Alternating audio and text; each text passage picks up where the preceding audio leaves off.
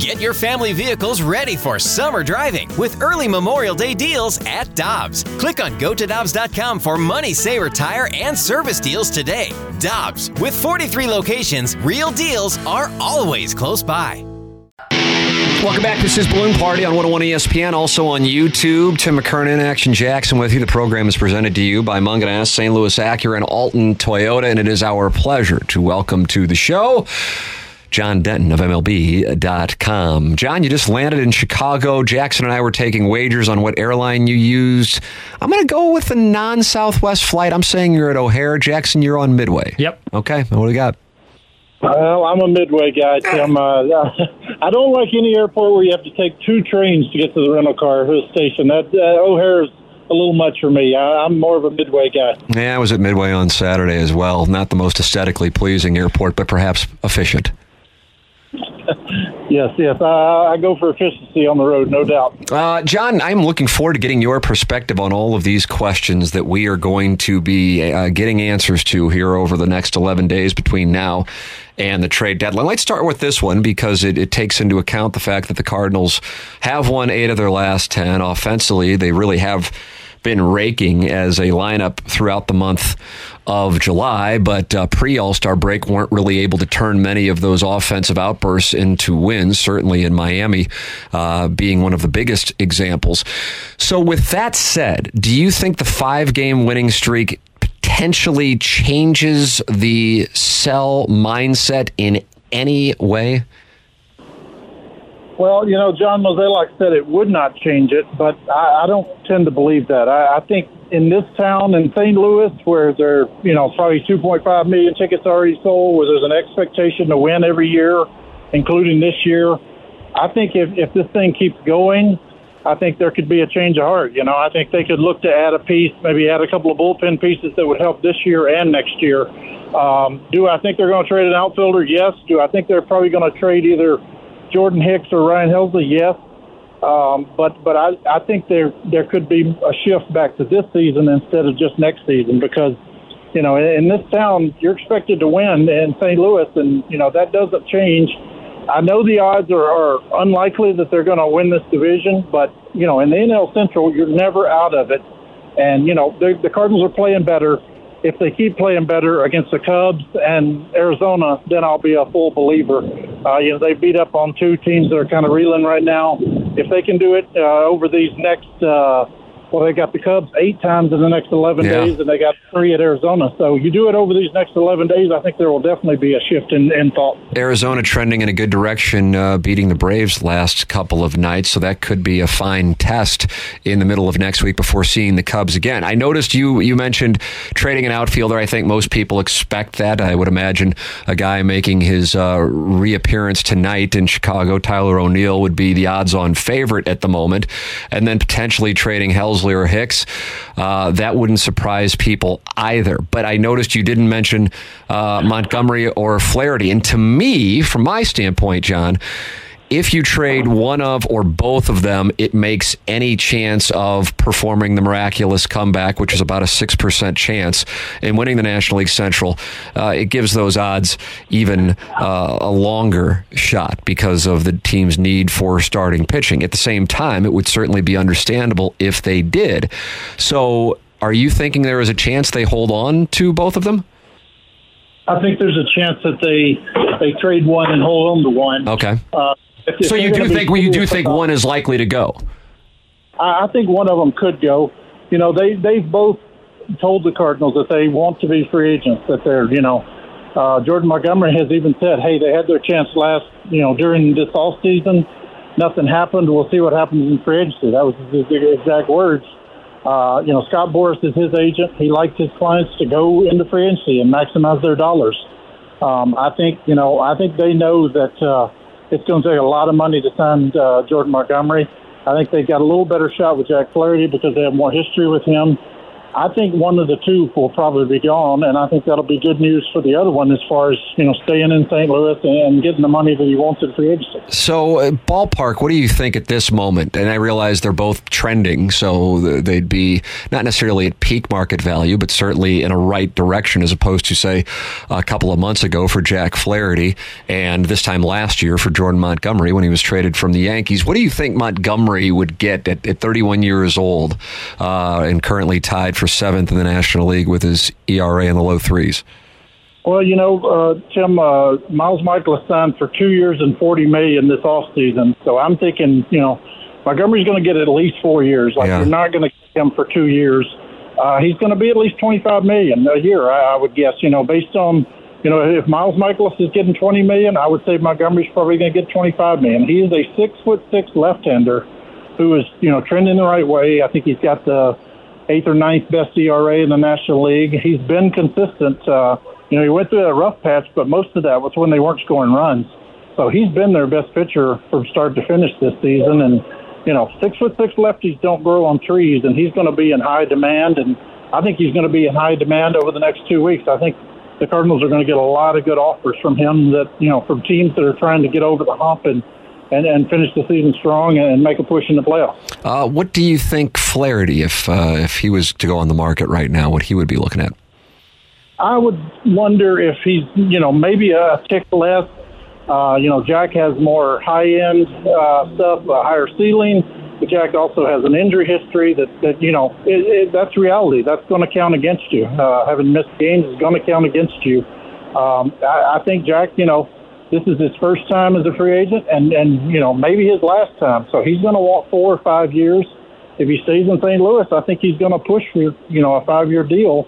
Uh, you know this franchise has been hesitant to give pitchers long-term deals, and rightly so. You know we've seen what happened to Verlander and Scherzer and and you know those big high-dollar guys this year. Uh, giving guys giving pitchers long-term deals is never a good idea uh, you know, I think if the Cardinals could get Jack Flaherty back on a four-year deal, I think they would be tickled with that. Do you think that there is any possibility whatsoever? And your your quote from Jordan Montgomery certainly indicates that it's highly unlikely, at least specific to him, that the Cardinals would attempt to lock one of them in between now and the deadline so that they would know that they're tending to their need of at least three starters for 2024, that they could lock one in and not be risking missing the boat on acquiring assets for them at the trade deadline. Do you think that's in play? Yeah, you know, Tim, I asked uh, um, John Mozeliak like that. Do you need to know where those guys are, you know, before you before the trade deadline? And he said they have a pretty good idea, and you know, it, it means a lot to a player to be a free agent. This is Jack Flaherty's first time to be a free agent. This is Jordan Montgomery's first time to be a free agent. They want to maximize their dollars. They want to pick their spot. You know, so for so many years, they're tied in, they're locked in, they're told where they're going to play. Uh, this is their one chance to to kind of you know pick the spot where they want to go, maximize their dollars. Uh, you know, I, I don't think there's going to be a hometown discount for for Jack Flaherty. Um, you know, the Cardinals have, have pushed with Jack. They've tried to talk to Jack's people about, you know, doing doing something now.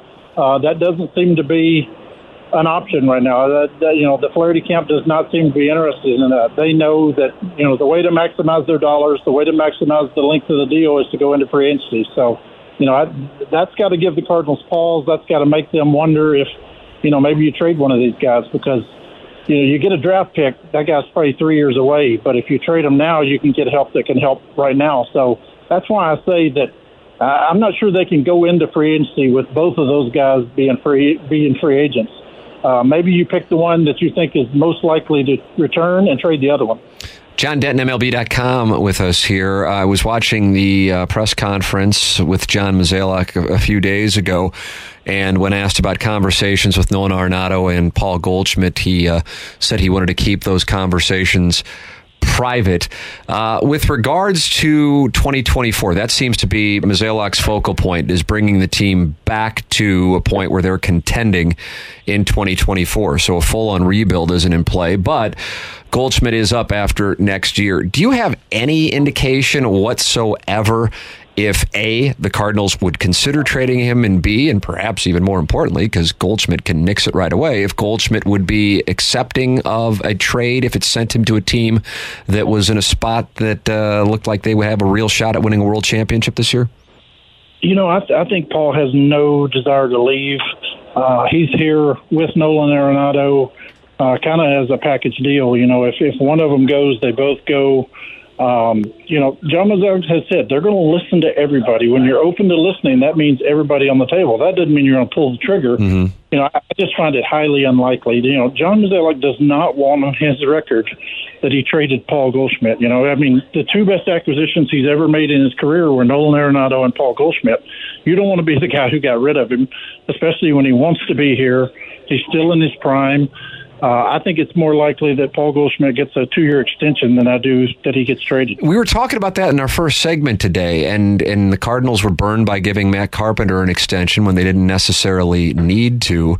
Um, do you think that that is something that could come into play, and, and we would hear about it uh, relatively soon, or is this something that you would see more likely, uh, say, in the off season? I think that's something that comes later after they get certainty you know, they don't know yet how much they're going to spend on pitching. They don't know if, yeah, yeah. You know, if, if you go into free agency with Jack Flaherty and Jordan Montgomery, you're looking at 350 million you're going to have to spend on pitching, and that's just two of them. You still need another starter for next season. So, I think after all the pitching gets settled, uh, how many prospects you're going to have to give up, how many dollars you're going to have to give up. After all that, then I think they could go to Goldschmidt and entertain possibly a, an extension because he's the guy. He's the kind of guy you want around your young guys.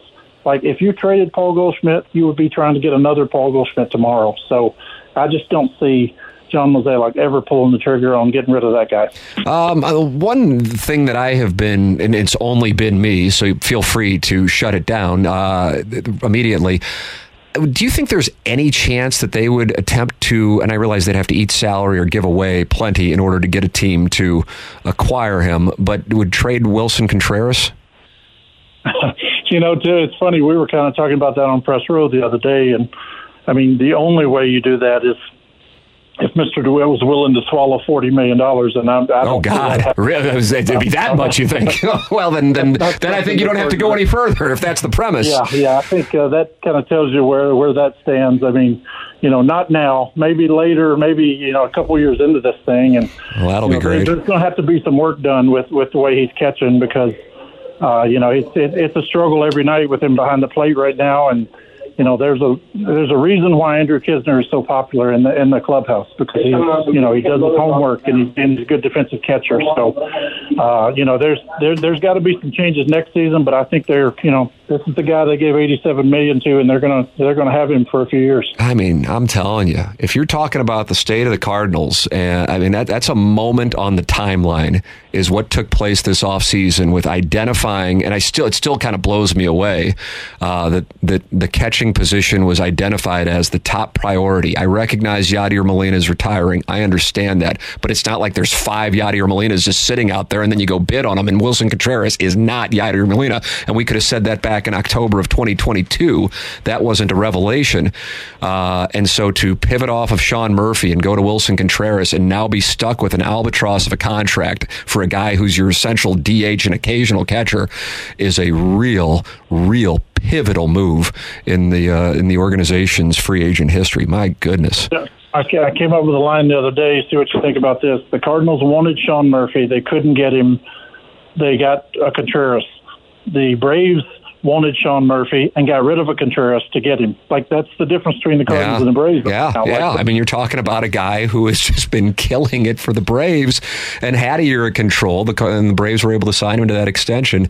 It's just it's such a huge deal when you start look at allocating payroll. And we're talking about pitching and spending money, and you go, okay, you got 20 million committed here for this guy who, you know, is a DH, and it's nothing personal, of course. None of this is personal. It's just assessing value in a payroll, and you're going, oh, you're stuck with this. That's why I would think if they could do it. But if you're telling me DeWitt's got to eat 40 million, then you know, then I'll, I'll settle in on my uh, my my vision for that. You mentioned Helsley and Hicks as well. What do you think the situation is uh, there, John?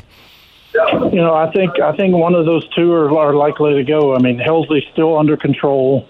Uh, you know, he, he he didn't win it. He lost his arbitration case uh, this past summer, this past off season. That did not go over well with him. Did not sit well with him. Uh, he has a history of arm injuries, so you know that's going to be a red flag to teams. Jordan Hicks has, has come on and pitched well now, and you know they're going to be 29 other teams lined up to try to get a guy who throws 103 miles an hour. So you know I, I think that that is a position of strength.